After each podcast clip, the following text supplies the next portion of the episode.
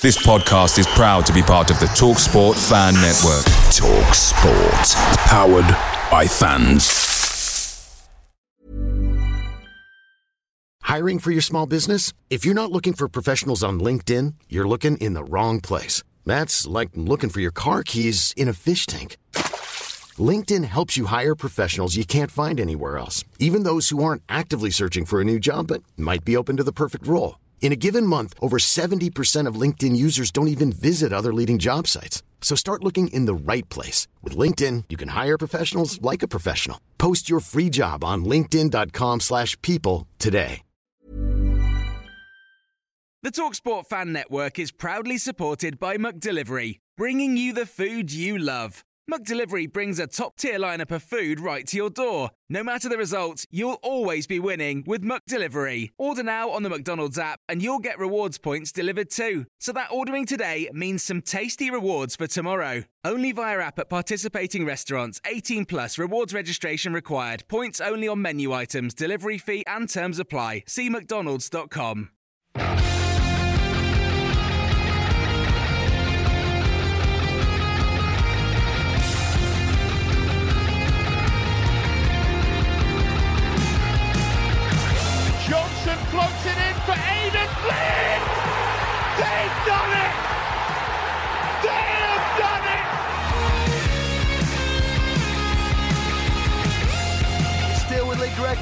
In the box. Tries to screw him. Is it going to be there? Yes! Oh my word! It's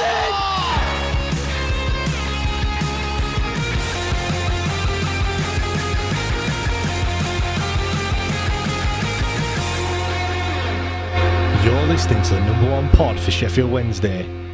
This is the Wednesday Till I Die podcast. Just when you think it's all over, they go and do that. The gap down to four points and survival in the championship is very much back on for at least a week anyway. Uh, hello and welcome to the Wednesday Till I Die podcast. I'm James Mappin. Alongside me this evening is Matt to go through the 2 0 win away at Millwall. Matt, first of all, how are you, mate? You all right? Yeah, not too bad, James. A little worse for wear today, but aside from that, all good. yeah, we'll uh, get straight into that and the reason why you're feeling a little bit worse for wear. You were in London yesterday. Um, been to the den before, Matt? Uh, a long time ago. Uh, I think it was around 2013. Um, but I will be honest, it was a Tuesday night and I didn't experience all the delights that London Bridge and all its bars had to offer, which I give it a good kick yesterday. yeah. Um, do you know what? I, I've never been to the den either, but just it looks a tidy ground to be fair. Like all, I think, well, certainly three sides are the same. I think the away end looks a little bit different to to the other three, but you know, it looks it looks quite a tidy little ground as far as grounds come, and you know, it's not like a bowl like all these boring ones mm. anymore. It looks it looks quite compact and all right. I mean, I wouldn't like to play there, but uh, but no, as far as the ground looks, it's it's not too bad, is it? Outside of it, it's not anything particularly pleasing on the eye. It is if you were to just say, I need a football stadium here, that is exactly what it looks like outside. In terms of actual setup inside, I think it's I think it's one of the better away ends that you go to. It's got a big, massive, like kind of like open bit at the back, which is open throughout the game and before the game, so you don't get kind of like that huge congestion on sort of like a concourse. You've got bars both inside and outside. It did help that it went chucking it down yesterday. Um, but it was, yeah, it's I, I, when you get up into the stand as well, you, you don't have to just go into like a lower tier and an upper tier. Everything's kind of like starts off at ground level, and you've got tiers going up into the lower tier immediately in front and then a couple of stairs up to the top. So it is, you do get all 3,000 of us who were down there yesterday, you do get everybody all mixing, which makes half time a lot of fun. Yeah, just on that as well, the travelling support, I mean, I've been to a few away games this season. You've been to what seems like most, if not if not mm. all. Um, just the, the we travel in numbers, and we always travel in numbers anyway. But this season more than anything, I mean, I know we're going to talk about a win, a rare away win, what third one of the season so far. But you know, it is amazing in it how many people and you know that, that continue to turn up Tuesday night, Saturday, wherever it is. You know, Plymouth, obviously down in London this weekend, and, and everything. And you know, is it's fantastic to see in it because not many clubs have got that sort of support, even when they're winning, let alone when they're getting beat every week. Yeah, I think that's it, isn't it? It's when it's when the going gets tough. I think one of the things that, that we can always pride ourselves on as Wednesday fans is no matter how shit the football is, you'll always still have all of us lot all turn up uh, and still enjoy not only a day out, but also we'll still back a team um, and will turn up in the numbers. It was just really nice to have something to shout about walking away from there yesterday. Yeah, I mean, before we get on to Millwall and the starting lineup and everything else that came with it, um, did you see that clip of Josh Windass? Obviously, we were on some sort of podcast, weren't you? I think you were doing a a live stream or a, a watch along for the City and Chelsea game, I think it was, and you know, he got he got asked what Xisco Munoz was like, and he replied to say, uh, he got two points in 10 games. It, it, it were brilliant. And I just thought that is just fantastic the way. Uh, I mean, my delivery there was not not quite as good as what uh, Josh Windass's was when he said it. But um, but yeah, fantastic. I mean, what, what, do you think to that? You know, injured, but off doing a podcast. Do you not really bothered about that? Or should he have been there in the stands at Millwall, you know, living it like everyone else? I've got no problem with him doing it personally. He's clearly not in and around the team. He's not been asked to travel. I quite like the idea of players, and you do see a different side to him. Like I watched the this morning when I had night to do and was trying to nurse hangover off. Um, I had nothing to do other than to listen to the full two hours back of it, so just stuck an earphone in. There's some really interesting little snippets from there. He talks about the uh, the Peterborough game. Inevitably, somebody sends a question to him, and he talks about the Peterborough game, um, and he's talking about the atmosphere there, and he claims that it was, you know it's the best comeback ever in the history of sport. He says it's better than the Liverpool Barcelona, uh, the Liverpool Barcelona one, um, and he talks about the when the second goal comes in. I, I, won't spoil it. I won't spoil it for anybody, but there's a quote in there from Barry Bannan that is absolutely gold, which I would really encourage anybody to go and have a listen back to. I think he also mentions that the atmosphere is better than the old firm as well, doesn't he? Which I think he's got a, a bit of a bit of stick for. Which yeah, I mean for me, yeah, do whatever you want. Like, you know, if you're not in the squad, you know, I, I don't think Josh Windass is that kind of influential person in the dressing room. Uh, you know, no disrespect to him, but I don't think he'll even say that himself. Now, if it was kind of a, a Will Vaulks or someone like that, I think he's a bit of a motivator. Maybe you do want him around um, and everything else, but nah, do whatever you want. It's funny, someone tweeted him and said um, that they saw him driving a Range Rover or something, and he's like, that's funny that because I'm in London and I went on the train. So uh, so yeah, nice, what did you say? Nice story, bro. Uh, I thought that was quite. Uh, I just I don't get people getting so worked up about that type of stuff. I think, as I say, I think it's really good to hear players doing something that's outside of sort of like that mainstream media. Because yeah, he probably could have gone down and done a co-commentary for on the game yesterday for Radio Sheffield. But I actually think it's really interesting because he's around. He's good mates with one of the lads who's on that Pitchside podcast, Tom Garrett. Um, and it's quite interesting to hear him just chat for two hours just about not just Wednesday related stuff, but also just football in general. Yeah. And you get a real side for kind of like his personality because that is. I mean, on the pitch, I'm I'm still. I, I, do think he's a good player for us, but I do think he spends a lot of time on the treatment table, and the nature of the situation that we're in that makes it difficult for us. But I also do think that he's one of the you know, like the interesting characters within our dressing room in terms of football, and he's never afraid to speak his mind. You don't get yeah. the sense that he's been media trained to within an inch of his life. And whenever you do get kind of like anything from him, and it is rare, it is always worth a listen. Um, yeah. He does come across, in my opinion anyway, he comes across uh, uh, as quite a decent lad who you'd, you'd want to sit down and have a conversation with. Just on that with injuries, uh, I feel he's going to be another Massimo Luongo in what I mean. Like we might not keep hold of him because of his injury record. and he'll go to some other club, wherever that may be. It'll be one of their fan favourites, and they'll be banging him in left, right, and centre, and he'll not have an injury for the rest of his career. Um, I don't know yeah. if I don't know if Mass has picked up another injury, but he's certainly been playing well for for Ipswich, and, and it's like it's one of those anyway. You, you, you look at it and you're going to think. I think I've, I, I, mentioned on the de- debate show. I think he plays plays two and then misses one. Um, obviously that's that's um, if all the games he's missed is down to injury. I'm not too sure if it, if it is, but I would probably guess that it is because um, Windass plays when he's fit, basically. And and yeah, you look at that and you think, can I still can I afford to pay him what he's on when I can get this player here that's never been injured? And then yeah, lo and behold, you know the the player that you that you released then goes on to not have an injury. So it's uh, because someone someone he's going to always take a punt on on a Josh Windass, but but yeah, I, I agree. Have you, have you listened to the um, the one that Gary Lineker does with Micah Richards and Alan Shearer, the podcast? Um, is it the uh, the rest is the football? That's the one. Yeah, I've listened to snippets of that. It's not one that's in my. I, I, this sounds horrendously cringe. It's not one that's in my podcast rotation. I'll be honest with you. Um, it, it, is, it is a great one um, they they mention about you know um, I think it's Micah Richards. You know, you said about not being media trained, and they, they said like you know why do they even ask you these questions? Because they know what we're going to say is well, we're always looking forward to the next next game, taking one game at a time. And Micah Richards is like it's fucking bullshit. Like you are not thinking about you know Luton away on Saturday. You're thinking a Champions League Tuesday night quarter final. Like it's like you know, he's, it, he's like gloves are off, and they are. I mean even even Gary Lineker as well. He, he's, you know, you think being on the BBC, he's very much, you know, straight down the middle. And, and I think he's kind of, he's gone a bit down the garden path uh, a, a, little mm. bit, and he's speaking his mind, which is uh, which is good. Um, anyway, let's talk about Millwall. Then everyone, everyone don't want to listen to Gary Lineker and everything else. They want to hear what our thoughts are on uh, the two 0 win against Millwall. Bef- before we talk about the the lineup and and stuff, what, what did you think before the game because for me, and I said it to you just before, it could have been 4 0 to us, 4 0 to them. It could have been a boring nil nil, or it could have been a 4 4 with both teams just, you know, going blow for blow. I could not call this one bit. No, I agree. It was a game that was beforehand absolutely impossible to call. On paper, everything looked like it was pointing in the right direction for us to go and get a result. I mean, we were all speaking uh, last week over a variety of different sort of like platforms about how difficult it was going to be and that it was a must win and that it was a six pointer.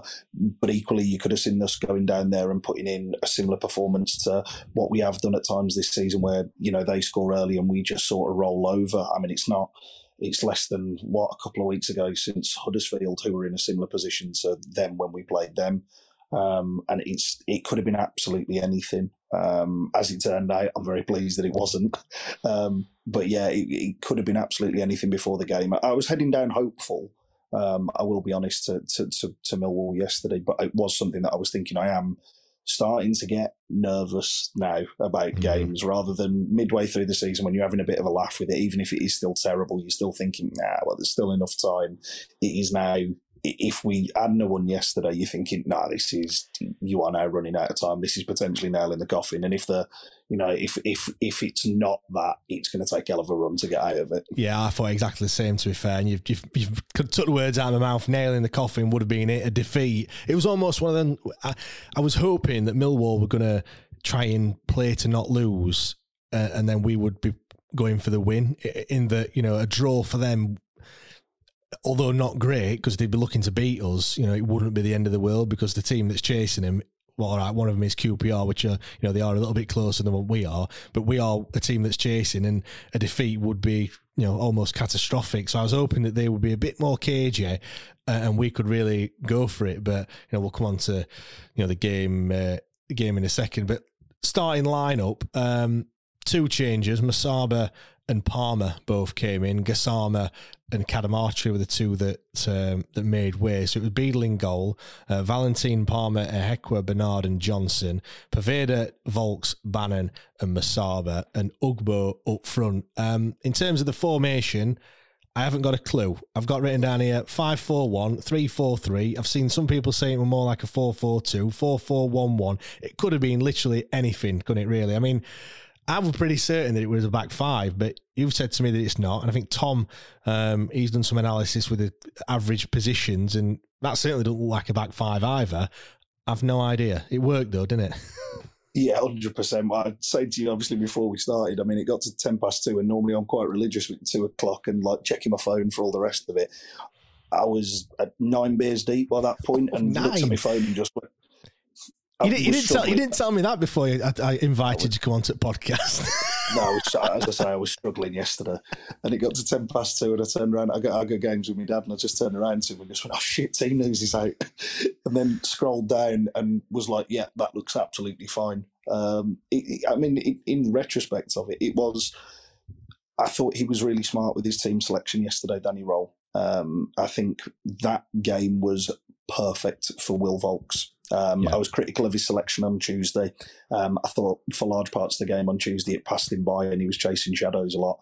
I thought it was perfect for him yesterday, um, and I, I, think the the changes that he made made us a lot more robust and difficult to beat away from home. Um, and and arguably, I mean, Gassama coming out although disappointed because he has been on a good run of form, I thought when he come off on Tuesday night against Leicester, he looked absolutely shattered. Um, and it was 100% the right call to bring him out. He's still a young kid. Um, I mean, we're kind of seeing that a little bit with, I suppose, Cadamarteri at the minute, who's in and out of the team with niggling injuries. Nothing really too serious, but um, those niggling injuries um, yeah, I thought it was I thought it was the right call for, for the starting lineup to be the way it was. Um, yeah, in terms of in terms of formation, I think it was, I'll be kind, I think it was flexible. Um, I, I, personally thought it was a flat back three with two wing backs. Um, and then you would have Poveda uh, and um, Musaba drop in to sort of like help out that midfield when we were out of possession. And then when we were in possession and we'd get the ball, you'd see Poveda and Musaba dart straight towards like wider positions. And then when we started to get into a bit of a rhythm, you'd then see a bit more movement. But yeah, I agree with you. I, from a stands position, I couldn't tell you. And I think kind of like statistics, data, fans' reaction, whether they're at the game or not, can all tell you as well. It was hard to work out. Do you know what, as well? One positive I'm thinking of is if we can't work out what's happening, then I mean, I suppose the opposition aren't going to have a clue either, which surely is going to no. be a good thing. You know I mean? At least we're not predictable in the way that we're going to line up, which uh, you know is perhaps going to going to help. Yeah, I, I, was happy with the lineup. To be fair, um, I always like to see Cadamarteri start. I always like you know he's you know one of our own, and you want to see him do well and everything. Obviously, he's come out and said he had a a bit of a niggly injury, which you know we, we cannot take risks at all at this stage. You know, whilst whilst it's kind of you know on the balancing edge, you know, in terms of like you know survival and not you know having a having a striker out. Although right, he's not been he's been blowing cold more than hot um, in terms of goal scoring, but I do think he he, he does bring a lot you know when you when you look at the goal that Ugbo scored against Birmingham, you know Cad's played a massive part in that uh, in that game. So I do think he's he's influential, you know, despite him scoring. Uh, so yeah, I would liked to see him, but you know if he has got an injury, like I said, fair enough. Um, Ugbo as well, you know, he's uh, well, obviously scored another goal, didn't he, yesterday? So he's the he's the informed striker now. I do need to apologise again, I suppose, because uh, I did say he's not going to get us those 10 goals. Well, he's he's 30% of the way there, and there is still, you know, yeah. 13, 14 games left of the season. So he might be that person to get get uh, get 10 goals, and I might be yeah, eating me eating me hat in terms of that comment. He's a really interesting player, isn't he? I mean, we'll get we'll get onto the game obviously in a minute, but I, he's such an interesting player because he goes for large spells of the game. You don't notice him, but then in those crucial moments where you need a forward inside the width of the width of the goal, he seems to be there and give himself a lot of chances. And I mean, even even before obviously he started putting the ball in the back of the net, he would still have a at least one chance a game in the ones that he, he played before. And I mean, he was unlucky with obviously the efforts that come off the post and all the rest of it. Um, but yeah, he's. I can understand why Cardiff fans were were unsure on him because I suppose if he mm. goes through a run of not scoring for a while in your team, you are kind of sat there thinking, "What? I don't know what you're offering, really." Yeah, I think he he had a great run at the start of the season. Scored against us, of course. I think he scored three and five. I want to say, and then uh, kind of didn't score since really until he scored for us. I saw a stat as well which said that uh, two thirds of his goals that he scores, he ends up in the back of the net, um, which I thought quite funny. Um, and then I think if you look, I think his average, uh, you know, for his goals, distance away from the goal is probably about half a yard because he's, you know, two of the goals mm. that he scored were literally just poking it in the net. But as you've mentioned, you need someone there to poke those into the net. You know, there's no good. How many times have you seen the ball flash across the, you know, the face of goal, and you think, fucking hell, just just just gamble and just get on the end of it. But you know, maybe he's gonna be that person that's. Uh, that's going to do that. Um, before we kind of drill into more, you know, first half, second half, and some of the the goals that we scored. I mean, what a win! Like, h- how big, Matt, is that win in the context of this season in survival? Because it feels like there's been six pointers, like literally mm. every single week. Yeah, I think away from home as well. Um, it's crucial. It's our third away win from home all season. Um, it, I mean, that tells you everything that you need to know. Um, and if you are going to start winning away from home, now is the time to do it. Even if you just chuck a couple in there between now and the end of the season, that is more than we've had for large spells of it. you mix that in with some decent home form, that gives us a, a more than fighting chance of staying up. Um, I mean, I've been saying it since October. Um, it's a huge win as long as we are still in touch with around come April time, going into that kind of like run at that little block of fixtures around Easter, I'm more than happy. Um, it wouldn't it be great if we could, you know, just, I mean, the next four games we beat everybody 3 0 and climb ourselves out of that relegation zone. We're all on the beach by mid April, but the reality is that that's not Sheffield Wednesday, and that's definitely not how this season has gone. No. Um, in, in, terms of yesterday, the result it was it was a huge win um, because it's also it's dragged more teams in and around us now as well. Um, what was it a couple of weeks ago when we played Huddersfield and we were coming away from that game and the gap was what eight points to safety. Yeah, we're now eight points from I think it's Plymouth in fifteenth. Um, which is, you know, that gives you a real good chance of dragging other teams. If you're not going to drag yourself out of the situation, bring everybody else with you so that if you are there and you do kind of like put a run together, there are a number of teams who are also could potentially slip into that yeah. bottom three. And it's not you're not just relying on oh well we've got one team we're aiming for, but we're still below uh, another. So you know you're needing sort of snookers. Yeah, I think I looked and I don't think it finished like this. I think Birmingham scored a fairly late goal to win, but yeah. at one point, fairly late on, I think there was there was only us and QPR that were that were not uh, not losing out of mm. from twelve downwards. I think yeah, I think Birmingham wouldn't. Obviously, Plymouth lost in the in the lunchtime kickoff as well. So the you know it was one of those that for once we've won and we've, we have kind of caught three points on on loads and and what you generally find obviously last two seasons when you're in League One you, the you know you're winning every single game, you draw, and you feel it does feel like a defeat because everyone else has won and they've you know taken two points off you. I find at the bottom when when you look, there's a lot of red L's at the bottom. You know, mm. in terms of how many games that teams have lost, there isn't many green W's. Do you know what I mean? So if you can get one of them wins, that are kind of une- unexpected. All right, beating Millwall's not unexpected. What I mean in terms of not many teams do win down there, you can kind of catch the, those three points on them teams ahead of you. And you know, I mean, Birmingham have just proved that put two wins together. I mean, they lost against us. They've won the next two, and, and they've shot up to to fifteenth, and you know, six points clear of safety. Which and they were well in the mire after we uh, after we beat them. So it just does show that a few wins, and you can certainly shoot up there. I mean, you, you were there, Matt. The team at the end coming, you know, coming to, to that, coming to the away supporters and everything. You see that togetherness, and you see, you know, Danny Röhl at the end as well, coming over and fist pumping to the crowd. Like you want to see that, don't you? It looks like they are together. I know I mentioned after the Huddersfield game, they looked far from that. They looked, a, you know, a, a well beaten team but it looks, you know, when things are going well, they do look like they they are all pulling in that same direction, don't they?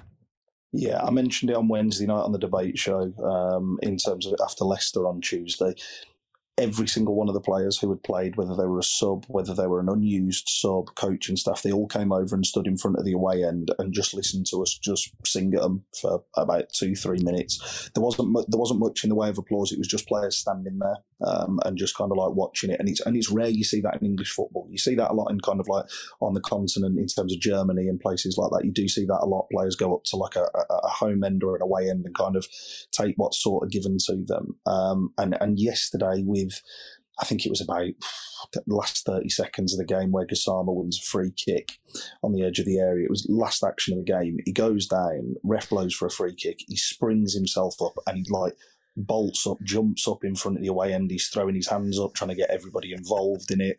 And you're just thinking, hang on, this is, this is, you know, this is a side that are all pulling in the same direction that know how important this game was, that know how important the result was. And you see that after. Uh, I mean, I'll, I'll, be honest, my head would have fallen off if I was a Millwall fan yesterday watching a team in the 23rd doing a four, four cheers from an away end with everybody throwing their arms up. My head would have come clean off yesterday if that had happened. But um, and then the manager coming over five minutes later and doing exactly the same as well. I like, oh my word, no no worse feeling as a home fan that there must be. To be fair, um, I think they'd all gone by that point. Yeah, judging, judging true. by how it pretty much emptied when the second goal went in. I don't think many yeah. were staying right till the end. If they did, I mean, I stayed till the end of the in the Huddersfield game, so maybe the, maybe the Millwall are a sadistic bunch as well. You never you never know. Um, but yeah, like it, Matt, can we do it? Can we stay up? A million dollar question in it. Can we? Yes.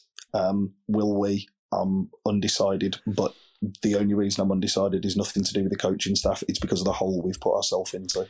Um, Everyone said these that, next three games are massive. You know, you look, mm. we've got Bristol City on uh, on Saturday. I know we're kind of skipping ahead a little bit. Uh, Bristol City on Saturday, and it's a trip to Rotherham, which is a free hit for them. That is, you know, some Rotherham fans will probably say that they'd rather beat us and get relegated than than stay up. Yeah. Um, yeah. And it looks like they're not going to they're not going to stay up this season. And then it's Plymouth as well, who you've mentioned there. What eight points away? They could be a lot uh, a lot closer by then. So them three games are pivotal, aren't they? And it's, it is, it, like I said, it is a million dollar question. You always you you want to hope that we can do it, but you know it was only midweek where we're thinking a defeat. You know, we're talking yeah. about a defeat will be the final nail in the coffin. We win, and we're saying we fucking, you know, we can stay up. Like it's ridiculous, isn't it? It's absolutely ridiculous. I mean, I mean, uh, let's be honest. Call a spade a spade. Rotherham are dead and buried. Their their biggest game of the season now that is left for them is the last game of the season and us. That is their two biggest games of the season. They are gone. They are well adrift of everything. There is no way that they are coming back from that. I mean, Rotherham fans are more than welcome to clip this if it comes back to bite me in the arse. That's fine, but I just can't see that happening. Bristol City at home. I, I, this is very fence sitting. I would take a draw now. Mm. I would take a draw if you'd offered it to me.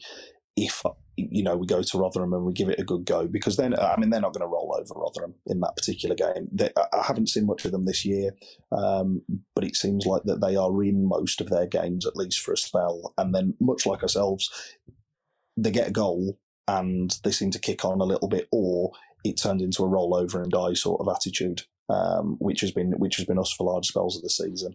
Um, we might just be hitting a little bit of a corner at the right time in terms of those last two games. I know that sounds mental when one of them is a loss, um, but just that spirit and togetherness within the squad. Um, Plymouth at home is is a huge game as well. Um, I, I, personally think at home that is a, that's a winnable game, uh, and I'd, I would stick my neck out now without obviously knowing kind of like team news and player availability and all the rest of it. I would think that that's a team that we will beat at home. Um, yeah, yeah. Just based off based off nothing other than the fact of I think they're a worse side than they were last year. Yeah, and they've kind of they, they were riding that crest of a wave, I suppose, and, and I think that's kind of fell off somewhat, and they've you know, they've realised that yeah, it's a lot tougher than what, what they first thought. For, for me, I think I, I want to say that we can do it. I, I, feel like these three worst teams in Sheffield Wednesday this season, you know, um, and I, and I feel like we could we could start getting a little bit of momentum in terms of the fans. You know, I feel like it's that siege mentality at the moment as well. In terms of you know, everyone we're just on that cusp of of feeling like it's all done and finished and over. But we we was just seem to keep getting them wins and just giving us that little bit of hope every time. And you know, I think Saturday's game against Bristol City at, at home, I think, like I said, it is again they're, they're mid-table. They're you know, they're probably thinking they're not going to get playoffs, they're not going to get relegated. I know it's still a lot of football left, but being realistic, um, but they'll also think they can can beat us, but not going to put 110% effort in. And, and I feel like yeah, we can we can probably get us over the over the line. And I think what everyone else has been saying is probably right. Let's see where we are after these next three games because we have got tough games coming up after that.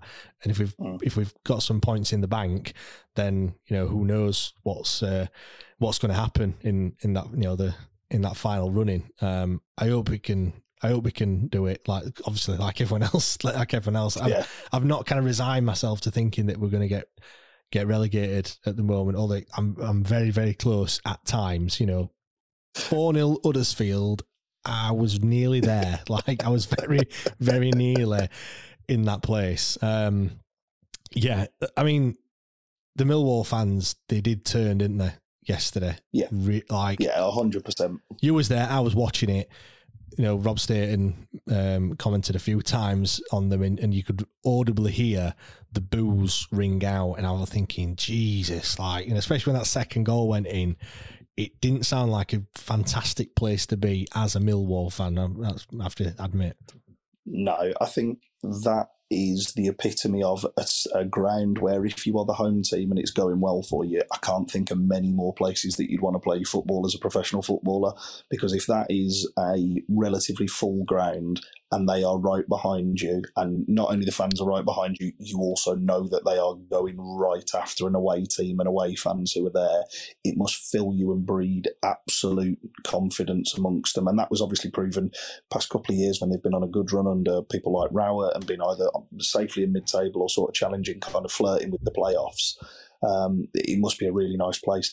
I think the Yesterday ground does that. It's very intimidating that, like, because yeah. it's two tiers but not very deep you, yeah. like it feels like the fans are like right on top of the pitch, if you know what I mean. So I can imagine, yeah, if it if it is going right, that it can be very intimidating place. It was the exact opposite of that yesterday, both from both from an away fan's perspective and also from I would assume from a player's perspective. Um, there was not much. The first twenty minutes, I think, was very very cagey up until obviously we scored. Millwall fans made I would argue, a token gesture for about five to 10 minutes of trying to get one or two little bits and pieces started.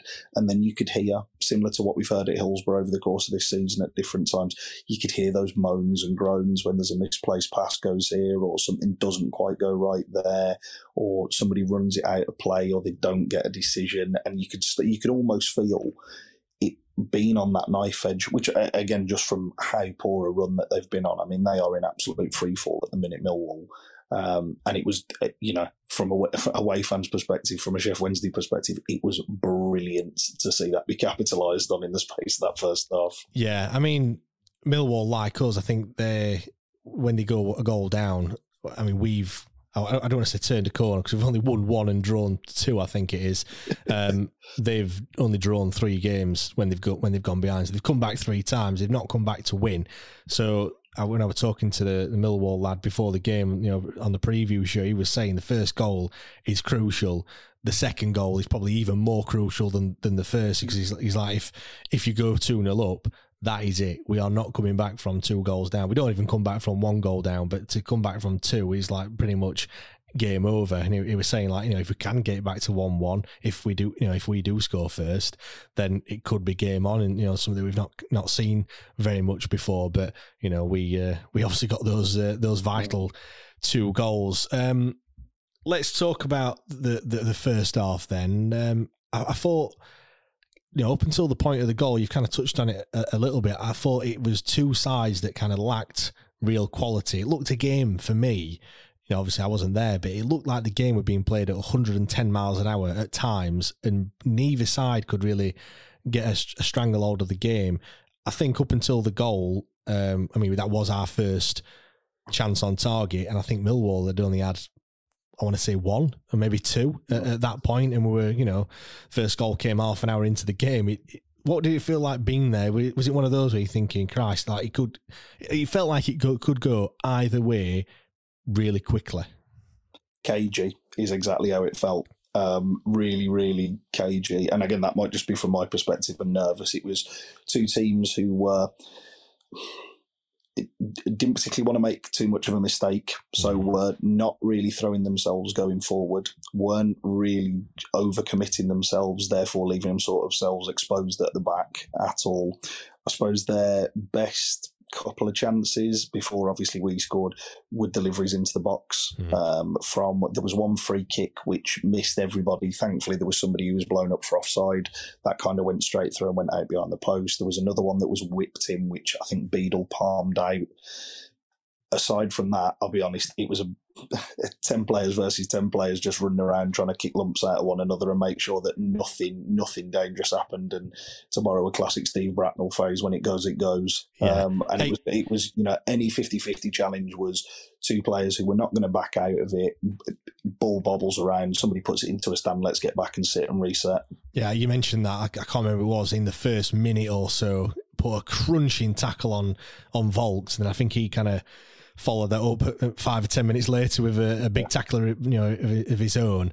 Um, on about tackles, I mean, their kid, he should be in the Six Nations with that rugby tackle on Johnson. Christ Almighty, I've not seen anything like it. Well, that was that was really interesting because I thought that was one of the first times that we actually sort of broke out of a bit of shape and actually had a bit of a, a, a run going forward. And it's a, to be credit to him, Marvin Johnson. It's a great bit of skill to turn the, turn back inside to kind of like chop rather than just going down the line. And yeah, just uh, but again, if if you're in that position, that's exactly what you want. And it's one of the things that I've been really critical of us over the course of this season. We've not had that sort of nasty, uh, for lack of a better word, shithouse side of our game.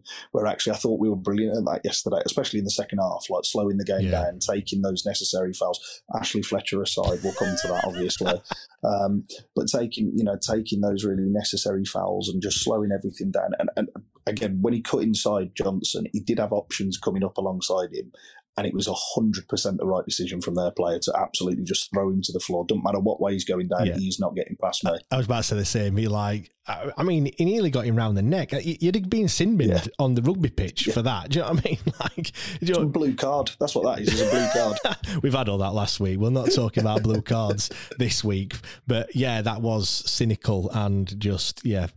I just I, I didn't didn't understand what I was seeing at the time. I thought, you know, I, I, to be fair, I did think it could be a red, you know, because it, that was a bit reckless. But I think yellow's probably probably the right. George Honeyman, it was that uh, that made that rugby yeah. tackle. Um, it's funny because Rob on the on the commentary said that. Um, you, you, often say, "Oh, that's like a rugby tackle," that, but not often does it actually look like a rugby tackle. Rugby uh, tackle. But this this one uh, this one was. Um, yeah, like I mean, like you mentioned their their chance, and then we score on on 31 minutes, just a couple of minutes after that that rugby tackle incident. Um, mm. I mean, Musaba picks the ball up on the halfway line, nutmegs Leonard, um, and he's off.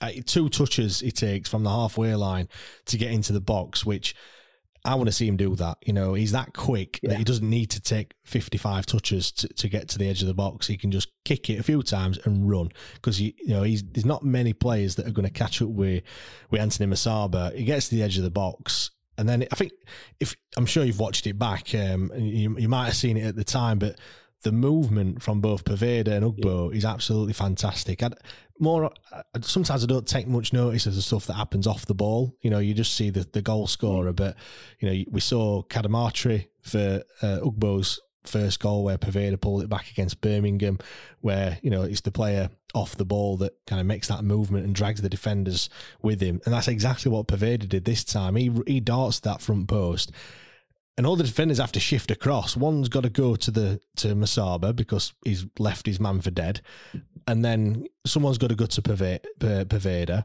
and then that just leaves. I think it's actually the left wing back that's that's marking Ugbo, and he's the wrong side of him. He's not he's not goal side, and then that means that that ball can come across. And and like we alluded to earlier when we talk about Ugbo, he's in that place where he needs to be to put the ball in the back of the net.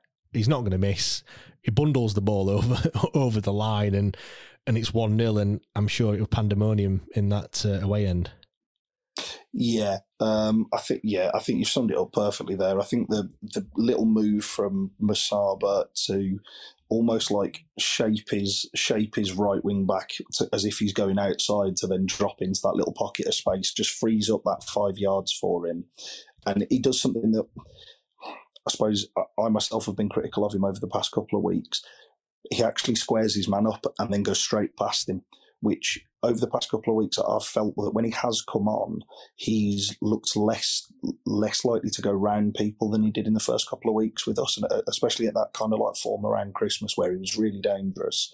He actually squares his man up. I mean, it's a beautiful little nutmeg, and then he's off and flying. Um, yeah, I agree with you. The movement from Poveda is absolutely brilliant. I think the, the little double move from Ugbo as well on the edge of the area. Yeah. He also darts to go front post.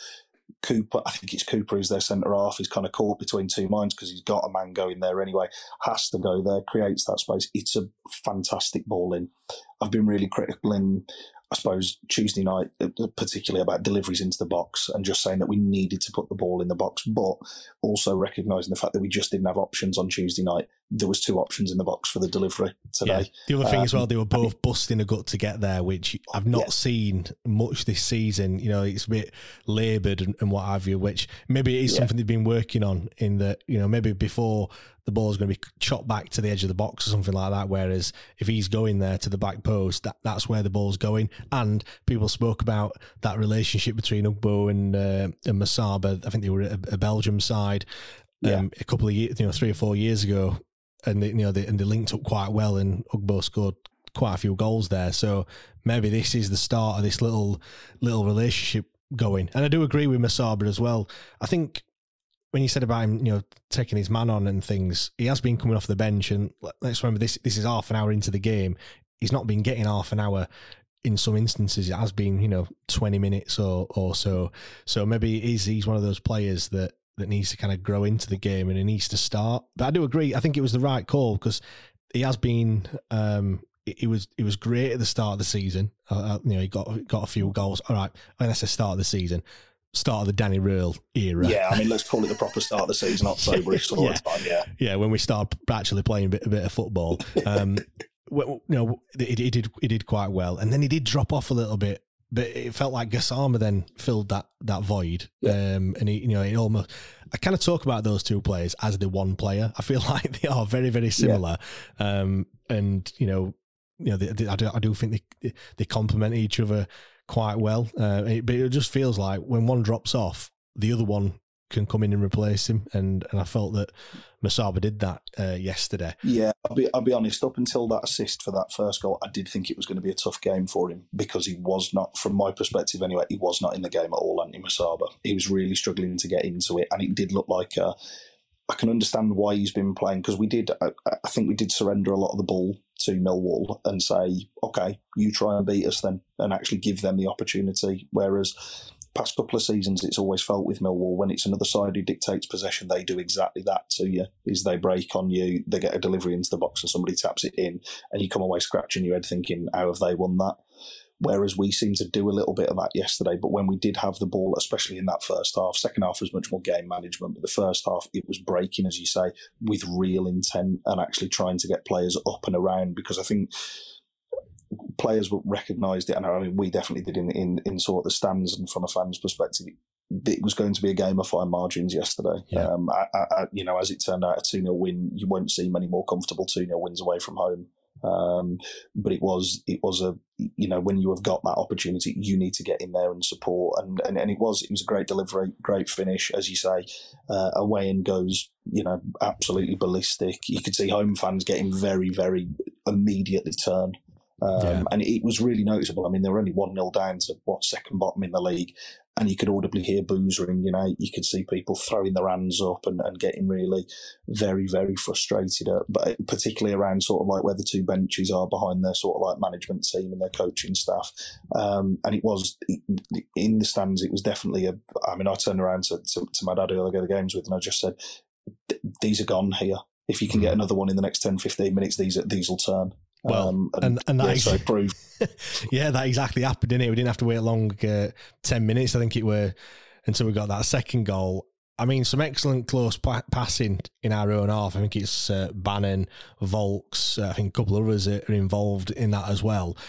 And then Bannan kind of waits and waits and waits and then plays an excellent through ball. And, you know, Musaba, again, is gone. And for me, the thing that, that he's not showed a great deal of this season is that composure. And I've, I know I've mentioned him, but I, I, keep saying speedboat no driver about Musaba quite a lot of times. That end product, even though you know he had four goals before today, um, so he has got some sort of end product. But I do find it's sometimes a little bit wasteful, which I yeah. accept. We're in, you know, we're at the bottom of the championship. We're not top of the Premier League, so he's he's not that finished article. But again, you know, a couple of touches and then I think the goalkeeper could do a little bit better, if I'm being perfectly honest. But I'm not taking any, anything away from Musaba because he's he's got it on target. He's done what he needs to do. He's got the shot off, and uh, and it just nestles in that bottom corner. And I think I tweeted saying we're in dreamland because that's how it felt like. You know, it was yeah. you get one, and then it wasn't immediately after, but you know, just before half time, absolute sucker punch to be two 0 up, and and yeah, it it I bet it was a bit like wow, two 0 up. Like this doesn't normally happen, especially away from home. No, I think it was also really interesting from sort of like the conversations that people have been having over the course of the week and I suppose over the course of the season about this argument of goal kicks and playing it out from the back. The goal initially comes from our goal kick in terms of Beadle lays it out wide and it goes, I think it's to Liam Palmer. and he doesn't see an option on. He doesn't see fit to go back, so he actually goes length of the pitch. but we have a, a, four, two forwards, uh, definitely Ugbo presses it. I can't remember the other players. It might be Poveda. I might, I might be doing it a disservice there. Who charge down your keeper, forcing him to not be able to control the ball or pl- pass it out and lay it out and just kind of recycle possession. He has to go along with it. We then win the ball in the breakdown from Bernard, who wins the header, and then yeah, as you say, some fantastic interplay with that centre midfield little little triangles, and we pop it about again. That little outside to win run from Asaba is brilliant. I think the ball from Bannan. I think we've all become a little bit desensitized to watching hmm. Barry Bannan play balls like that. But I mean, it is, it's a great run. It's perfectly weighted. It's yeah. exactly into stride. He has nothing other than to take a shot.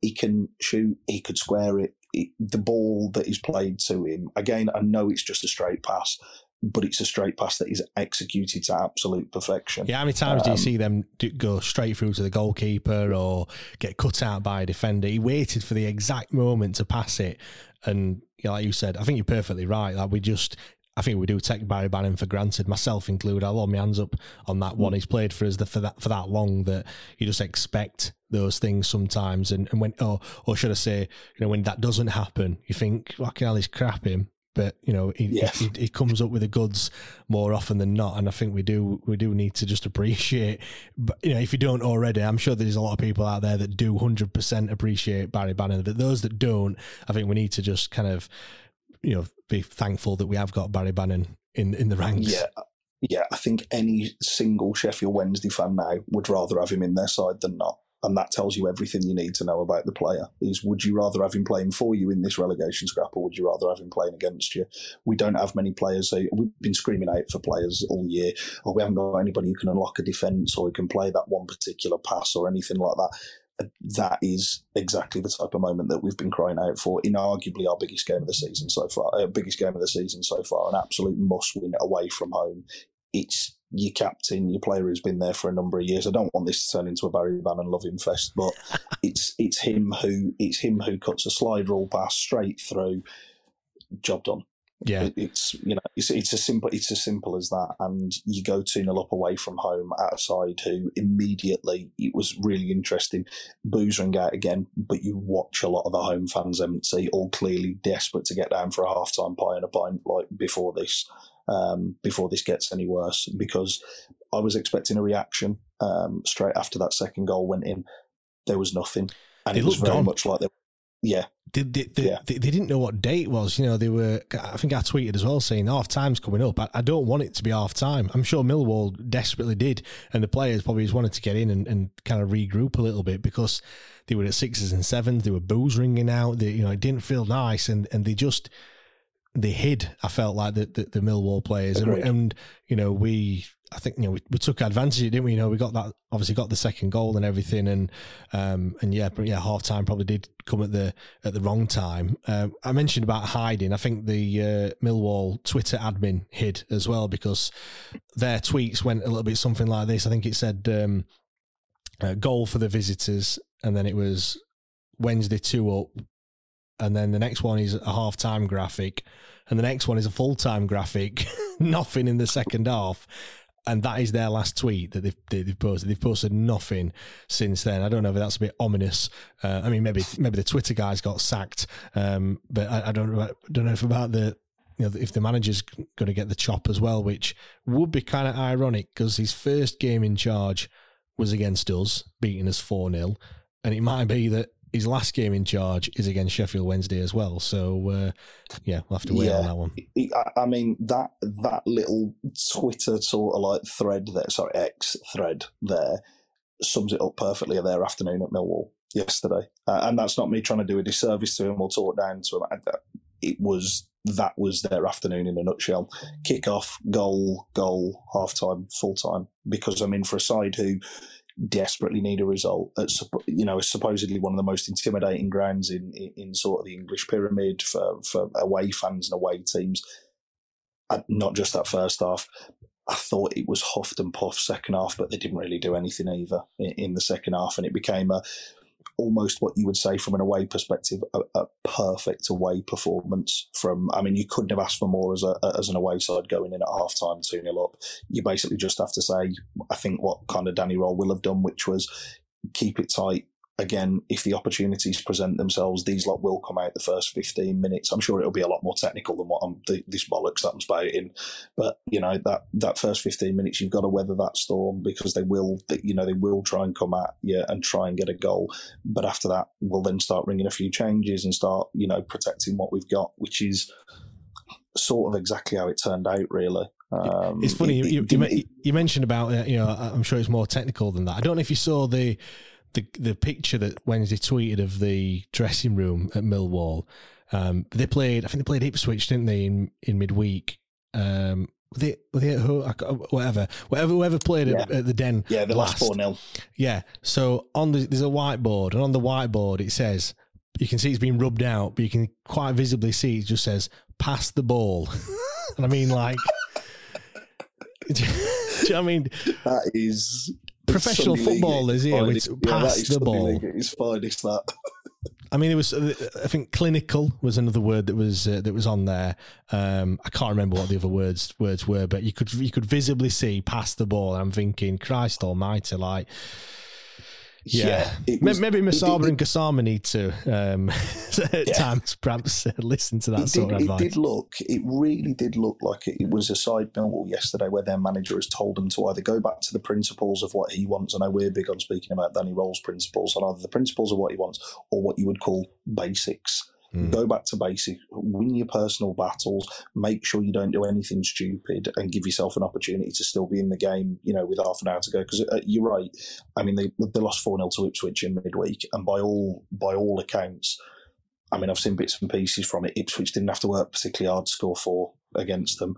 So I suppose that is the absolute minimum that you would be asking for from from a Millwall perspective is is doing those basics. Because I mean that side that I mean that side that started for them yesterday, you don't look at it with much kind of, I suppose, as an, as an away fan, I didn't look at it and think, oh, he's going to be a handful today. Yeah. I looked across it and thought that is much of a muchness, if I even know half of the players anyway. Yeah, exactly. I, I felt the second half we just did what was needed. We weren't, you know, we weren't going to get the third goal. I think we knew that you know a, a two goal lead and, and the way that they were, it was a a manageable lead. And the thing is, like I mean, look, it, it, didn't feel this way in the second half. Certainly, watching it, I wasn't cool, calm, and collected. I was an absolute nervous wreck, and you know, I, I think any even if we were four 0 up, it doesn't matter who we're against. I'd still, yeah. uh, I'd still not be, you know, until that final whistle goes. I'm still not super confident. You know, ever since Stoke on Boxing Day, where we were one 0 up, we were into the 90th minute. I've, I've, you know I have nightmares about that game. It's one of the worst, to, one of the worst away days I've ever been to. That yeah, was horrible. That was you know, even I still think like you know it is a bit is a bit cagey. Two goal lead. You know, I mean once he gets to ninety minutes, I think all right, we maybe we maybe we're just mm. there. But you know, it was. It, I just felt like we just did what was needed. And you mentioned earlier about being like the we're not that nasty team or that that kind of time waste and stuff. But the game management, I felt in the second half were just to a T brilliant. Yeah, and I think that. Hiring for your small business? If you're not looking for professionals on LinkedIn, you're looking in the wrong place. That's like looking for your car keys in a fish tank. LinkedIn helps you hire professionals you can't find anywhere else, even those who aren't actively searching for a new job but might be open to the perfect role. In a given month, over 70% of LinkedIn users don't even visit other leading job sites. So start looking in the right place. With LinkedIn, you can hire professionals like a professional. Post your free job on linkedin.com slash people today. Picture the scene. All of your mates around, you've got your McNugget share boxes ready to go. Partner this with your team playing champagne football. Perfect. Order McDelivery now on the McDonald's app. There's nothing quite like a McDelivery. At participating restaurants, 18 plus serving times, delivery fee, and terms apply. See McDonald's.com. Comes from your team selection. You know, the team that started, I think we kind of set the tone for that type of thing in the first half. One of the things that really irritated me uh, Boxing Day away at Coventry um, was Callum Paterson obviously went down injured, concussed, knocked out we brought him off the pitch with no ready replacement and decided to play the next five minutes without a player. Lo and behold, inside that first five minutes, ball goes down the side where Callum Paterson's supposed to be, player out of position in the centre of the park, and they score. Yesterday, there was absolutely none of that. And uh, this comes down to players like your Will Vaulks, your Michael Ihiekwe, your Liam Palmer, your Marvin Johnson, your Barry Bannan, basically just calming everybody down mm. and just saying, "Oh no, no, no! If you're if you're not right, stay down. Even yeah. if you don't bring a trainer on, stay down for a minute and a half." Just on that, Poveda, he goes down. He's holding his hammy. Like I thought he were done. That, that yeah. is the that is the, the the best hamstring recovery I have ever seen by a player in my entire life because you, you see it and he, he kind of I think he's a bit of an innocuous challenge. I don't, I don't think it is really a challenge, or it might be. It kind of carries on. Then, he, then he's on the floor and he's holding his hamstring. And when when a player does that, you know, you know, mm. if he hold if they hold the ankle, you think, all right, he's been kicked or something like that. But when they're holding a, you know, a, a hamstring or something, you think, oh Christ, that is he's done. And I thought, oh, I think it was nil nil at this point as well. And then he gets up and you know walks over and gives, Dan, gives Danny Röhl a bit of a hug, he's back on again. At that point, I'm thinking, mate, if you if you've got felt a twinge in your hamstring, like you know, like we were talking about earlier with Cadamarteri and things, it, this is we need him because I think he's a fantastic player, and I was like, just get off, like get subbed off, bring someone else in, you know, and we'll we'll we'll regroup on you know on Saturday against Bristol City, and hopefully you're all right. But yeah, he, he finished the game and you know influential in that first goal as well. So I've no idea what happened there. He's not only technically a really good footballer, I think he has also got that kind of little bit of a nasty side to him, which is really uh, uh, brilliant to see. We don't get we don't really get many of those type of players historically anyway. Down at Wednesday, it doesn't feel like. Um, and I know there's been a lot of Forestieri comparisons and mm. to him, and I, I, I, wouldn't start talking about that yet because we've seen a handful of games from him. But he feels a similar type of player, not just in terms of like he, he can beat a player and he can pick an eye for a pass and all the rest of it, and it, there's a bit of like it gets you off your seat there was also a little element with Forestieri that was a little bit nasty. Yeah. Um, that was really nice to see. I think he chucked up on his Instagram yesterday, Poveda, him just sat on sort of like the him just sat on the wall and there's like a there's a couple of fans behind who are losing their marbles yeah. about it. And I'm just thinking uh, the, the, caption of it is something like it's easy to tame lions or something like that. Yeah. I'm thinking, like, I, I, know this is really petty, but that type of shit does mean a lot to fans, and it does kind of like get you roped in, and you do think, oh, I quite like that. Yeah, it's one of them um, where you know you love it when it's you know your player, but if you know if that was the other way around and Millwall had, had said something about, oh, you think you bastard, do you know what I mean? Like you, you hate yeah. it, don't you? So it does get under your skin a little bit, and I think yeah. you're right. He has got that bit of nastiness in him, and I think sometimes you need a balance, don't you, in the squad? You can't have eleven like that because it doesn't it don't quite yeah, work. You know, but it ain't gonna work but he has got that bit of flamboyance as well. I find that he can, you know, there were there were times, uh, you know, I hark back to the Birmingham game where you know he, he, was kind of almost running the show at times, and you know had some of their defenders on toast, you know, in terms of you know, you know the, the little bits of skill that he were doing and, and things like that, and we saw that again yesterday. So yeah, but but yeah, I'm glad that his his hamstring is is all right, and Alex, I have no idea what it was. Yeah, he seemed to he seemed to uh, he seemed to come off with I, I, don't know. He seemed to pull up with what looked like cramp just before mm. he come off because he come off in the same incident that um, Bannan got crocked in as well, which was that sort of like a, a bouncing loose ball 50-50 challenge. Both of them fly into it. Bannan gets a knock to his knee and he pulls up just before it was as we were breaking in terms of like a changeover of the ball. He picks the ball up and everybody's screaming, "Go on!" And then Michael Smith runs past him, which is a red flag to begin with. Because if he's beating you for pace, you've got a fucking problem.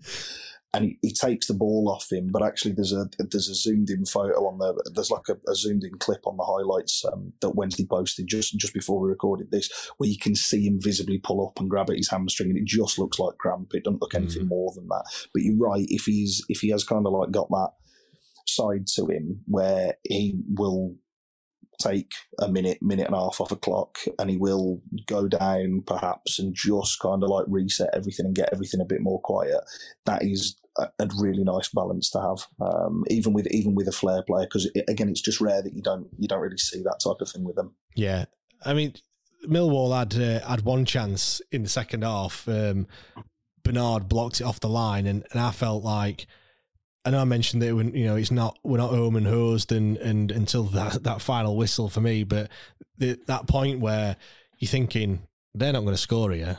Like you know, anything that they try is they're not going to get a goal. Um, and you know when when Bernard cleared that one off the line, I, I felt exactly like that. And you know they had a they had a chance later on with uh, with Diaby as well, didn't they? Yeah, I think the one, the the first one, which is Bernard clears it off the line. I think he does really. I think it's Watmore does really well actually to cut inside and get a shot off for me, chooses the wrong option because it's almost a carbon copy of what we scored from in the first half. Where if he just takes that extra touch and whips it across the edge of the area, he's got centre halves all running back on their own goal. And there's actually a lad who is free in the middle. I think it might be Bradshaw who's free in the middle for a tap in if the ball's good. And he cuts back inside and actually gives defenders that opportunity to get back on the line. It's a great, it's a great clearance off the line because I don't think Beadle's getting there. Um, I think he's just out of his reach. There's another one which I think Ihiekwe throws himself in the way of, which is a, a one or two of the nice little interchanges of play that Millwall did put together. I think it's Romain Esse who zips it through. There's a little ball down the channel. Ihiekwe gets in, blocks it straight over. That last one that you've just mentioned, where they get in, where Marvin Johnson seems to run into the back of Di'Shon Bernard and he falls over, and then they're cleaning down the right ball across the box, out of reach of Diaby. The lad who came on for them, uh, for me, you again, you'd be absolutely livid as a Millwall fan because he doesn't throw himself at the ball. He just sort of jogs past it. It goes out. And then you are thinking, well, I think that was around the 86th minute or something. You are starting to think that might be home and hosed here mm. um, because they really difficult to say this, and I don't want to be disrespectful to them. They really didn't offer much in that second half. For considering that they, that was a game that surely you must be looking at as a home fan, thinking we need to win this they didn't really offer anything. Um, yeah. And I think you know that's not taking anything away from us. I think it was a, it was a complete away performance from us. It was really well managed, but they were they were a poor side yesterday, Millwall. For me as well, a lot of fans you see on on especially on X saying, "Ah, we don't turn up for the big games though," you know, uh, and things, which. To be fair, you know when you're 23rd in the league, like there's, there's a lot of games that we have not turned up for. To be to be honest, yeah. if you want to yeah. if you want to say that, um, but you look at it, Birmingham, we've turned up, beat them 2 0. Millwall, another six pointer. Again, we've turned up, beat them 2 0. Leicester, we all know it was going to be tough. Fair enough. That was just a blip. You, you, we mentioned this season quite a lot. You know, I've mentioned quite a few times. You know, you don't especially like the Southampton game, the season's not defined yeah. by Southampton away. It's, it's, also not defined by Leicester away as much as the games come in a quite a pivotal time and, and everything. But, you know, everyone expected a, a defeat there. We, we've gone, again, got some games coming up which they need to turn up for. And I'm just glad that we've been picking up a few points so we're going into them games and they're not as they're still massive games but there's not as much pressure in terms of like oh my god we're five games six games without a win. Where's the next win going to come from? You know what i mean? You're going to look back last week and we've won you know what i mean? In terms of we yeah. played millwall and we've and we've won. Um one other thing happened in this game which i don't know about you but i'm one of them that i often look on flash scores or insert your score provider here, uh, whichever one it may be. But I'm one of them that you know I look at some games, I click on a few, and I always kind of picture in my mind like what's happened. And this is one of them games where you look and you go red card. So you, you always I always click on the you know team that's won that's got a red card. I always it, it draws me attention. So you'd be clicking on this one and you look and you go red card ninety first. Wait a minute.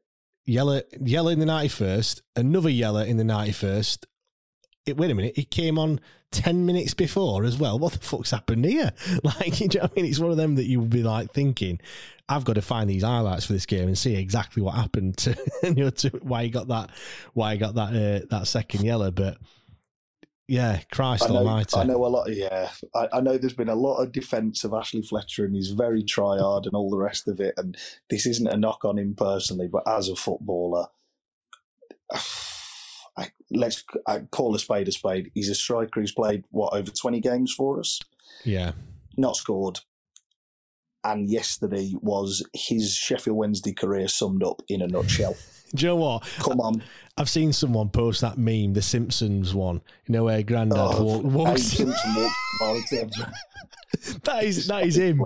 I mean, there's early baths, and then there's you know, I mean, he's not he's not even worked up a sweat, and he's he's thinking, I'm I'm done. I'm gonna I'm gonna get on that coach first. Honest to God, James, he come on. He was looked like he'd been told to either go up into a front two or sort of work in a wider area to Smith and kind of like run the channels. Which fair enough. I'd rather have him doing that than Michael Smith.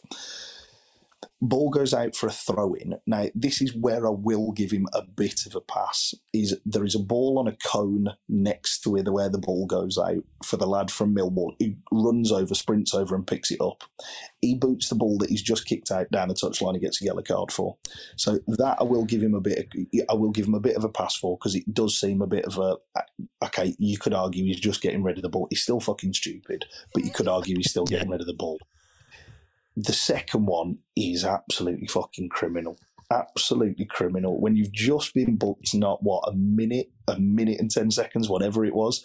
So the the loose pass is uh, the breakdown comes, ball comes to him. All you need to do, and all anybody was screaming at him to do, is just you keep running to the corner, you keep running to the byline, you just wait for a clip, go down, completely relieve the pressure. The worst bit about that pass is he even appeared to look before he played the ball. It's like that. What team was it now that that, that passed to the uh, the steward? Uh, there was it. Was, it, was that Man City? That? Oh, it's almost uh, like it that. Pete- yeah, it was at Peterborough. That Was it? Was it? Yeah. And Yeah. It, it, it's like, it was almost like that. He looked up and then just there you go, have it, and passed it straight to him. Like, what are you doing? It's yeah. It's he, he loses the ball and then he, do you know what? If he'd have gone in and absolutely snapped the kid in half and got off for a second yellow, I'd have walked away and gone, okay, you've clearly lost your head that you've just given the ball away in a really important one. It's pathetic. He chases after him, His legs him doesn't try and get doesn't try and get in front of him, doesn't try and shoulder barge him off the ball, does sort of some absolute criminal sort of stands on the back of his Achilles or the back of his boot goes down and immediately knows what's happening because he turns around and starts walking to the touchline. It is. I, I, I mean, I'm not saying oh he should never play for us again because I don't think it's I don't think it's because he doesn't care or anything like that or he's not tried for us. I don't think he should play for us again for the simple fact of he's quite simply not good enough. Yeah. He's fine to bring on for five minutes at the end of a game. Well, he's when he just clearly not. to- It's clearly not because he gets his sent sent No. off. correct. It's Yeah. just I think you're right though. I think quite a lot of us gave him the benefit of the doubt. We're just Mm. you know things changed when he came on. I think that's down more down to the fact that the time that he came on in most games, you know, things do actually change in those scenarios, uh, and and most games were kind of in the balance at that point. But yeah, you know, he has had a few chances. He he should have. His tally should be at least three by now. Um, And if it was three, it, it- you could argue that he would probably get more opportunities and, and pot- potentially score more goals than that. But the fact of the matter is that you know Ike Ugbo's played what five or six games, scored three goals, um, playing in the exact same position as him, and arguably not as many uh, opportunities. All right, he started a few, you know, a few more games, but he's taken that opportunity and shown, you know, shown what you can do when you when you get given a chance. And and Fletcher, I know he's come, you know, he's come off the bench for most of those games that he's played, but but yeah, the fact that you know a player comes in and and already starts ahead of you, you know, just uh, and he's now scoring just shows where where Fletcher really is in in that pecking order. Yeah, nicest will in the world. I mean, if you are sat in his position, you cannot argue that you've not had your opportunities, that you've not had your chances to score. Yeah, I think in some of them he's been unlucky. Um, I, I think he probably should have scored. The fact of the matter is he hasn't. We've been saying all season up until uh, what we've had Ike Ugbo come in, Cadamarteri for a little spell as well. We've been saying one of our biggest issues this year is keeping the ball out of the net and scoring goals his sole job for us is to score goals. I know we will have other instructions, but ultimately, as a striker, you are, and rightfully so, should be judged on your goals. He has simply not done enough for us, for the club. I'm sure, you know, outside of it, I'm sure he trains well. I'm sure he does listen and carry out instructions for role. But when those chances fall, I do not want them falling to him. I would much rather fall to and any number of other players before it drops to him because I just have zero confidence in him to be able to put them away. And that yesterday was stupidity of the highest order. Because ultimately, if they go from that free kick and score with what three, four minutes left to go, they are chucking everything there at you, and you are then defending and fighting for your lives. Now, I mean, on the way the game went yesterday, that was never going to happen. The point yeah. is, in a relegation battle, those are the fine little moments that cost you teams. We got away with it yesterday. We might not have got away with it on another day. Yeah, exactly, and and I, I agree on that one. You know, in in the in the whole game, it doesn't really matter because you know it's happened late on, but that could have happened, you know, 10 minutes before we, might have been 1 0 up. You could argue that you don't do it if we're 1 0 up and, and everything else, but um, but yeah, it's just just stupid, really. I'm going to test your knowledge here. We have actually got the most um, most red cards of any team this season. Four four red cards we've we've had. I think the next highest is two. Um, I think we're, we're, also at the top for most penalties that we've given away as well. Um, and also bottom of ones that we've received. Yep, zero. and um, I, I, I, think us and Rotherham have, have not had a penalty, but and we've given away six. I think it is, which is um, and to, in comparison, Leicester have had eleven, or they they certainly had before we played them, and I don't know if they got a, a penalty at the weekend or not. Um, go on then. Can you name all four? Obviously, we've got one as a given, which is uh, which is Fletcher. Ashley Fletcher. I want to say George Byers pressed them. Yeah. Next, next one is hundred percent a shot in the dark. It's more just because of how much of a car crash he can be. Bambo Diaby. Yep. Do you remember what game it was? Not a clue. Coventry. Right at the oh, end. Oh, way. Right. Neil, I'd got, I'd, I'll be honest, I'd left. I'd left. the second one went in, I was gone. Um, and the other one? Is it? It's away from home, I'll give you that. It's not Will Vaulks. Is it? Mm, people are going to be screaming at the radio at this point. Shot, yeah, shot, shot in the shot in the dark. Barry Bannan. He was, yeah, Barry Bannan. hey, come on, Barry Bannan, Bristol City. Remember when he took him down oh, uh, on, the, on the edge of the box? Yeah. Um, we lost that game one 0 didn't we? And I felt like yeah. we could have won won that game with, with eleven men as well. even even te- well, there's another. We were just speaking about, it, and there's another prime Ashley Fletcher miss last minute of the yep. game. Yep, hundred percent. So yeah, we've had four red cards: Bannan, Bambo, Byers, and Fletcher, all the way from home as well. So, uh, jeez, mad. Um, right, let's. Uh, let me read some of these three word match reviews out, uh, and I want to talk about Pol Valentín as well because we haven't talked about him in the pod, and I felt like he had a he had a great game. Uh, Paul Pashley said it's game on. Uh, Matt Glossop, it's still possible with a little uh, um, little gif on there as well. Uh, Gareth Niblet, late Hull winner. Yeah, we're like fucking hell. Huddersfield have equalised in the 90th minute, you jammy bastards and then Hull, I check again and think, hell, Hull have won. Now, has that happened? Yeah, they've conceded in the 96th minute. That was good. Uh, Andy Hope in sight. Uh, Neil Dunn said clinical at last. Yeah, we didn't have many chances on target, but we certainly scored them. Neil Davey, massive three points. Matt said professional away perfection. Um, Hong Kong Owls said to the playoffs. Incidentally, Leeds won we can't now get automatic promotion, so we will have to settle for, for playoffs this season, unfortunately. So it might be another trip to Wembley um, come the end of it. Kelly said what was needed. Yeah, I agree with that one. Stephen Smith, The Great Escape. It is on The Great Escape. Um, Carl Snee, The Lions Tamed. Daniel Hancock, we've already mentioned it. Quality game management. Uh, Richard Chadwick just put next three games. Yep, agree. They are vital next three games. I'll read one more out. George Elliott, he's gone with squeaky bum time. Um, I don't think we're quite there yet. I think if there's three games left and you know it is hanging in the balance, then then maybe. Um, but I'm I'm I'm one of those where I'm still going into games now with like, well, that, that see, I'm about to say zero expectation. Um, although I feel like that expectation is probably lifted a little bit given the, you know, given the win. I was I was very much like that in, in the Birmingham game. I was like, I really, you know, we could get beat today. The fact that we beat them, and then the fact that we beat Millwall, I feel like that expectation has perhaps come back a little bit. Yeah, I think it's one of those where I'm not getting supremely nervous before games just yet, but whilst I'm at a game, I do feel like I'm having a bit of a heart attack. yeah, I agree. Right, but before we talk about Bristol City, then that's coming up on Saturday, um, I'd already we've already talked a bit about Musaba and uh, and Poveda. I wanted to talk a little bit about Pol Valentín because one of those players that kind of gone under the radar a little bit. I think he's not quite been firing on, on all cylinders this season. I think he's certainly got got pace to burn, which I think is why he starts.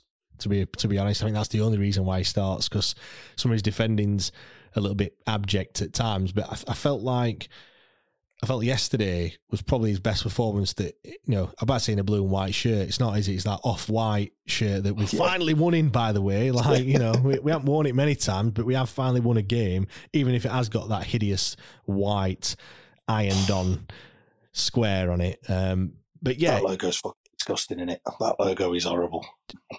you, you, the, you know what? The, there's technology out there that means you can cut out the letters and, and just have it as like a just cost money. Well, yeah, true. you could make it a lot better than what it what it looks like. Uh, is me is my answer, but yeah. Pol Valentín, I think it was best performance for Sheffield Wednesday today. I felt like he got forward um, a lot. I felt like he carried the ball as well, which you know sometimes you're like just wishing him to, you know, just go on, use your pace a little bit. And I, I, felt like in some games he's just been trying to get his pass completion percentage up. He must be on some sort of bonus or something because he's you know he goes for the easy pass every time. Which, all right, granted, keep the ball. You know, don't take risks. I get, I get that, but I do feel like when you've got an asset in terms of your pace, use it sometimes. But I felt he did that, and I mean, there were a few occasions where he where he got forward. But what what's your kind of assessment being on on Pol Valentín? Yeah, I think he's grown into his role and responsibility um, at us. I think, admittedly, a very slow start for him. Um, I, I, again, you can't judge anything really off the previous manager who was here and, and, any of the players who were there, and it was a completely fresh slate. I think when he come on, the, the game that he started against Middlesbrough, um, was a real insight into what he can offer because that that night going forward, it was like, hang on, we've got somebody who's got genuine pace and like going past people what's happened here? Yeah. Um, and then we've seen up and down performances from him. Um, you do see him get beat defensively, um, more than more than I would like, but I would suggest that's probably also two things. One, the position that we are in as a football club and the position that we are in as a team. And secondly, he has, uh, you know, very openly talked when he's given interviews about the differences and how difficult it has been to adapt to English football coming from where he has played his football previously. Um, I think going forward, he's a real asset for us. I think defensively, there are still moments where he's found wanting. I think a back five helps. Um, that cover. I was going to say exactly the same. He had he had uh, Palmer behind him, didn't he? Which, yeah, if you know you've got someone behind you, which it does make it easy, doesn't it, to to commit yourself 100%. going forward because you've not got to get back. And but he has got that pace that he can help, and maybe maybe the fact that because he has been kind of the I, I don't say last line of defence, but he is just the, he has been yeah. the right back. If he if he makes a tackle or, or whatever, I don't know. If, I think he gets caught in a bit of two minds, and, and then yeah, you're right. He does get beat quite often. I think not doing you know I don't want to disrespect him or anything, but I think he'd be fantastic in League One because you're not coming up yeah. against um, a winger that's as good, and I think he'll probably be able to to deal with it in you know defensively. But I think Danny Röhl is quite happy to what he gives up in you know at the back. Is he, he takes in what he's got going forward in terms of that pace, and and it is football is a game of chess now. And if you look and he's only going to beat you once, that you're going to think if if you're you know his opposite number, you're going to go well I can't leave him. You know I can't get too touch tight to him because if he turns and he's gone, then it's, you know you're going to leave you short. So it's one of them where I think in the first ten or fifteen minutes he's got to do that at least once in the game yeah. to you know to, to kind of give them something to think about, and you know he, he can grow into it. But I, I was certainly impressed with him. I, I, a bit like you, I've not really been impressed with him much all season, but I, you know that's you know maybe because of that is why it stood out a little bit for me yesterday. Yeah, and I, th- I think also over the course of the season, it, it's really similar to when we all of a sudden discovered midway through last season that Reece James and Marvin Johnson could play on the same side together and there's Yeah. a connection there. It might be the case of actually, if you play him in that right wing back position and you do put Palmer as the right side of that back, th- back three, because he is more accustomed, Liam Palmer, naturally to, you know, he's played everywhere for us, he will look at it and go, well, actually, you know, I've played a lot of my trade for Wednesday as a right back. I'm happy to sit and cover him. And it does allow him that freedom to go forward to, to try and. There was an incident in the first half, I think it was, where the ball gets played across. I think it's an outside of the ball boot from Poveda and it's sort of bobbling and he is, you know, 30, 40 yards out from goal and he flicks the ball up over their defender and he's off and away from him. Good delivery into the box. Ugbo, I think, ball rolls through him and you can see how visibly frustrated he is. Um, that is what he does give you. Um, I think one of the things that I've been most impressed with him is how how much he you always get the opinion when he comes off the pitch, even if you think, oh, he's had an abs- he's been run run rings around today. He comes off the pitch and you know that he has left everything out there. And I know that that is a very a minimum sort of expectation that you should be expecting from a professional footballer, but we've all seen plenty who don't. Um, Yeah. And I think that is one thing that we, as definitely as Sheffield Wednesday fans, we really do appreciate when a player is, you know, you can see a player is limited in terms of what they offer defensively. Because I think technically he's a brilliant footballer, um, but I think defensively he does get caught. Um, but I think whenever he leaves the pitch, you don't ever leave thinking, he doesn't care. He doesn't want to be here. You do look at it and think he, he, he's clearly giving absolutely everything that he can. He's just come up against somebody who's either better than him today or has had the beating of him. Um, yesterday was again outstanding. I think in times yesterday. Um, I thought he played well, uh, and I think that was his his best performance in a Wednesday shirt yesterday for sure. Must be tough for him as well because obviously he came to Wednesday because of Xisco. You know, I think he. I'm right in saying he either managed him or played with him. I want to say I think he managed him. Uh, I think he played with Delgado, but It was Um, Delgado, wasn't it? yeah, Where the fuck is he? yeah. Who is he? Where's Wally? Um, but yeah, we, we've we've uh, with Pol Valentín. He's come because of him. You know, he, he knows him. Can probably that that's like someone who, who he can relate with. He's gone. He's in a different country. Do you know what I mean? Don't speak the language as, as well as he perhaps uh, perhaps wants although he's been you know he has been learning it and everything. And and yeah, he's just had to knuckle down. And yeah, like I said, it must be must be tough. Put myself in them them sort of shoes. You know I mean, if you if you go over to Spain and you've got an English manager, you're thinking, oh, at least I can talk to him if I'm struggling. And then all of a sudden, they're all you know speak you know they're all speaking Spanish. I'd be I would be struggling massively. Just Yeah. on um, I, I was going to mention this earlier, but when you look at the style of the, the the passages of play that we've been doing, and a lot looks like it's very much come off the training ground. I don't know about you, but I'm just kicking myself in that I'm thinking Danny Röhl, if he'd have been given a pre-season, where could this team be? And now I know, obviously, the players that we've got now would probably be different. We wouldn't have your Musabas and your Gassamas. You know, he could Danny Röhl could have brought in totally different players. But you just look and, and think the way that they're playing. I feel like some of these things, obviously, they've been working on in training, are now starting to come off. Not necessarily just the the, the passages of play, but where players need to be and and like kind of in and out of possession, being in different shapes. I think there's been games under Danny Röhl where it's it's felt like they someone's just been in the wrong position or not being hmm. where they should be, and then there's been a gap that's been exploited, and then and then we, you know, it looks like it's a, just a, a mistake that we've made, but you know, we might have just been out of position. Whereas I just feel like if we'd have had a pre-season and worked on this stuff in those six weeks, we could have been. Uh, well, we wouldn't be in this in this situation. Put it that way.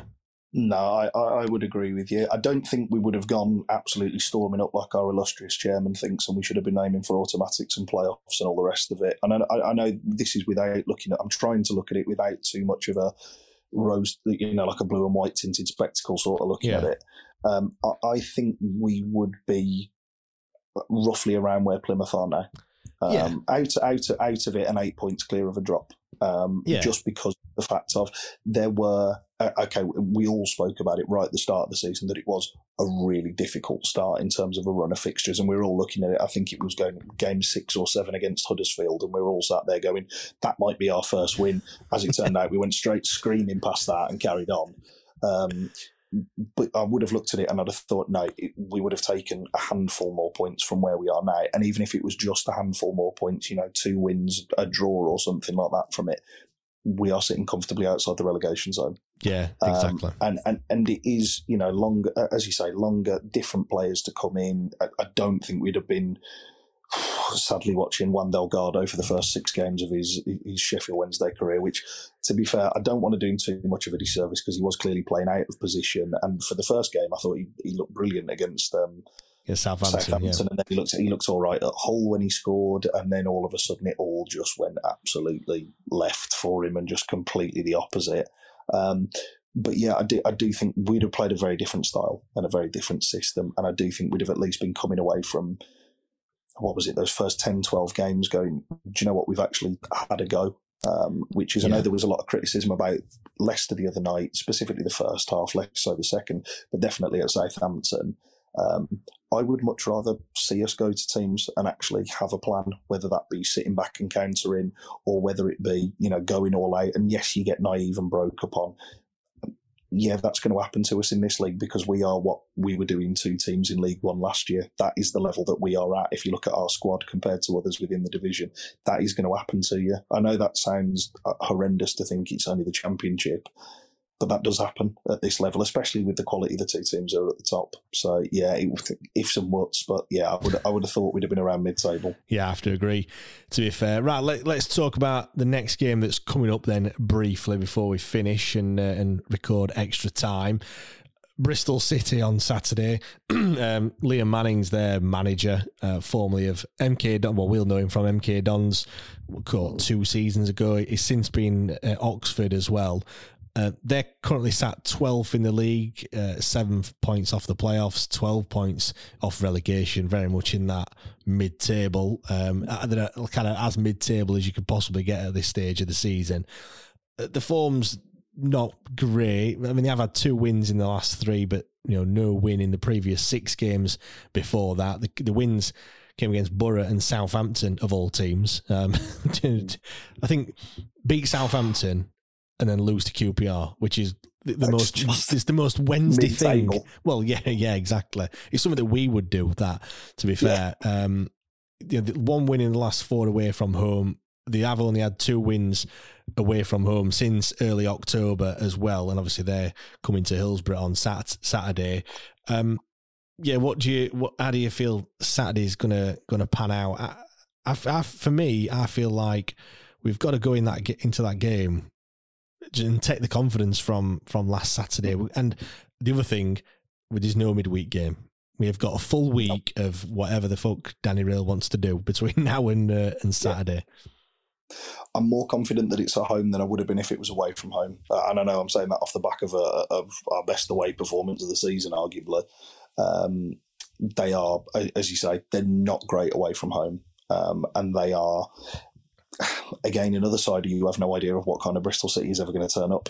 You know, you, you go and beat Southampton, at, admittedly at home, but you go and beat Southampton, who I don't think anybody other than I saw one bloke had put it on as a bet before the game that they were going to win 2 0 against them and they were going to end that run. Um, nobody would have thought that. And then, as you say, they then go and lose to QPR following game. They are a real mixed bag. Um, I think Bristol are the new Stoke City. Yeah. like I felt like Stoke was always the team that's just mid-table championship and never anything else.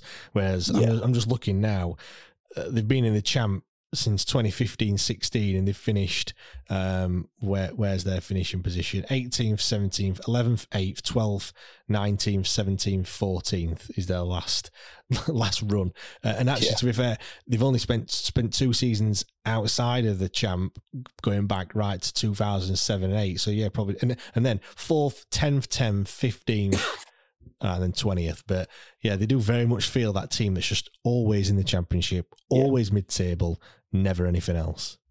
Have a bit of a push at playoffs every now and again at the start of a season and then gradually fades away and it never ends up being anything. Um, I think I might be wrong. I think the week after that they play us, they've got Cardiff.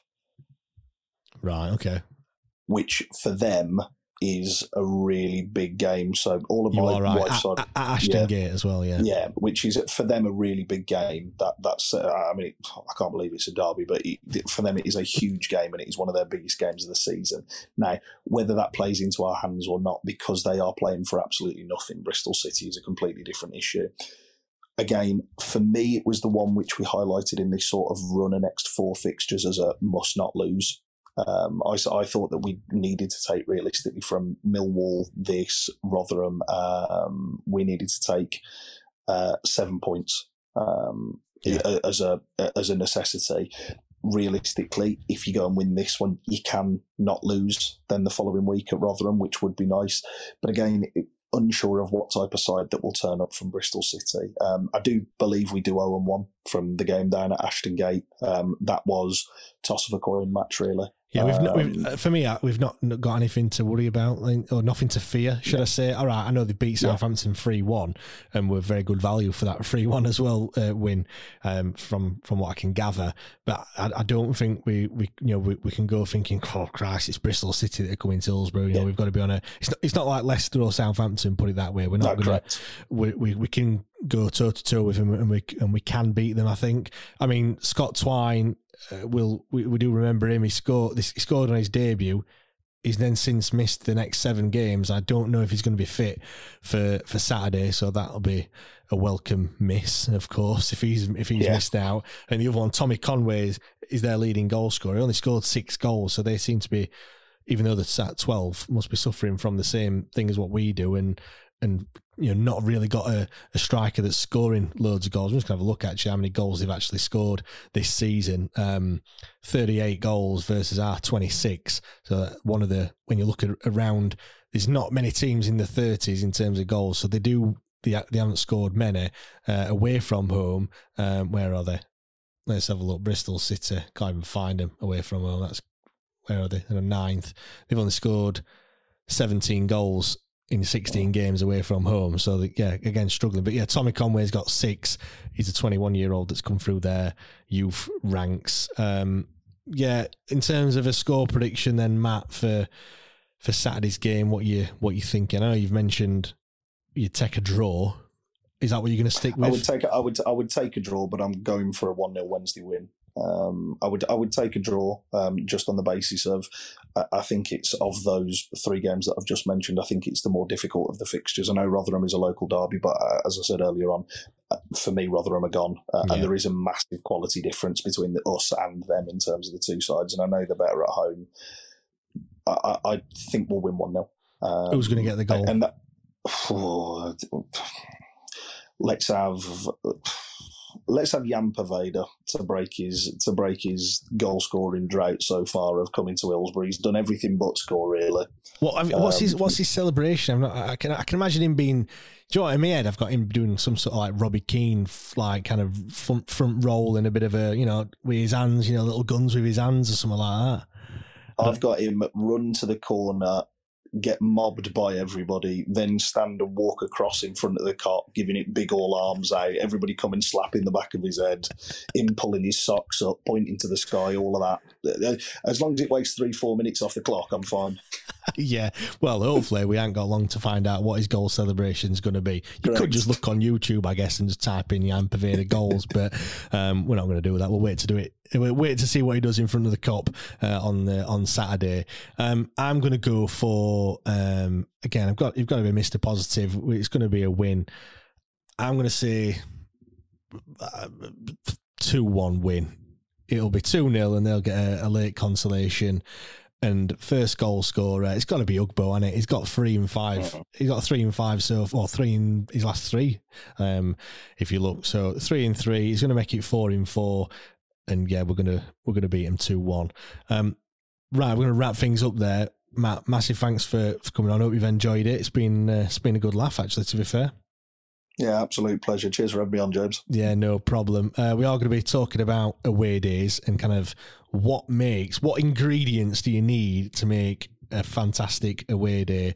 And judging by what you've been talking about already, I'm guessing beers is going to be fairly high up on the uh, on the pecking order. To be fair, uh, so yeah, we're going to be talking about that on extra time. So head over to patreon.com forward slash WTID pod if you want to hear about Matt's wacky away days that he's had uh, following uh, following Sheffield Wednesday. Uh, but yeah, we're going to wrap things up. Massive thanks for, for joining us. Hope you've enjoyed it, and we'll see you again next time. Cheers, guys.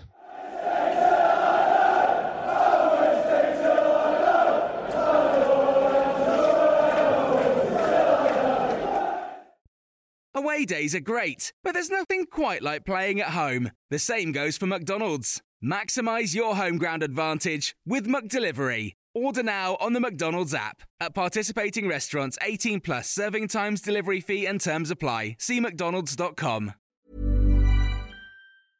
Imagine the softest sheets you've ever felt. Now imagine them getting even softer over time. That's what you'll feel with Boll and Branch's organic cotton sheets. In a recent customer survey, 96% replied that Boll and Branch sheets get softer with every wash. Start getting your best night's sleep in these sheets that get softer and softer for years to come. Try their sheets with a 30-night guarantee. Plus, get 15% off your first order at bollandbranch.com. Code BUTTERY. Exclusions apply. See site for details. This podcast is proud to be part of the TalkSport Fan Network. Talk Sport. Powered by fans.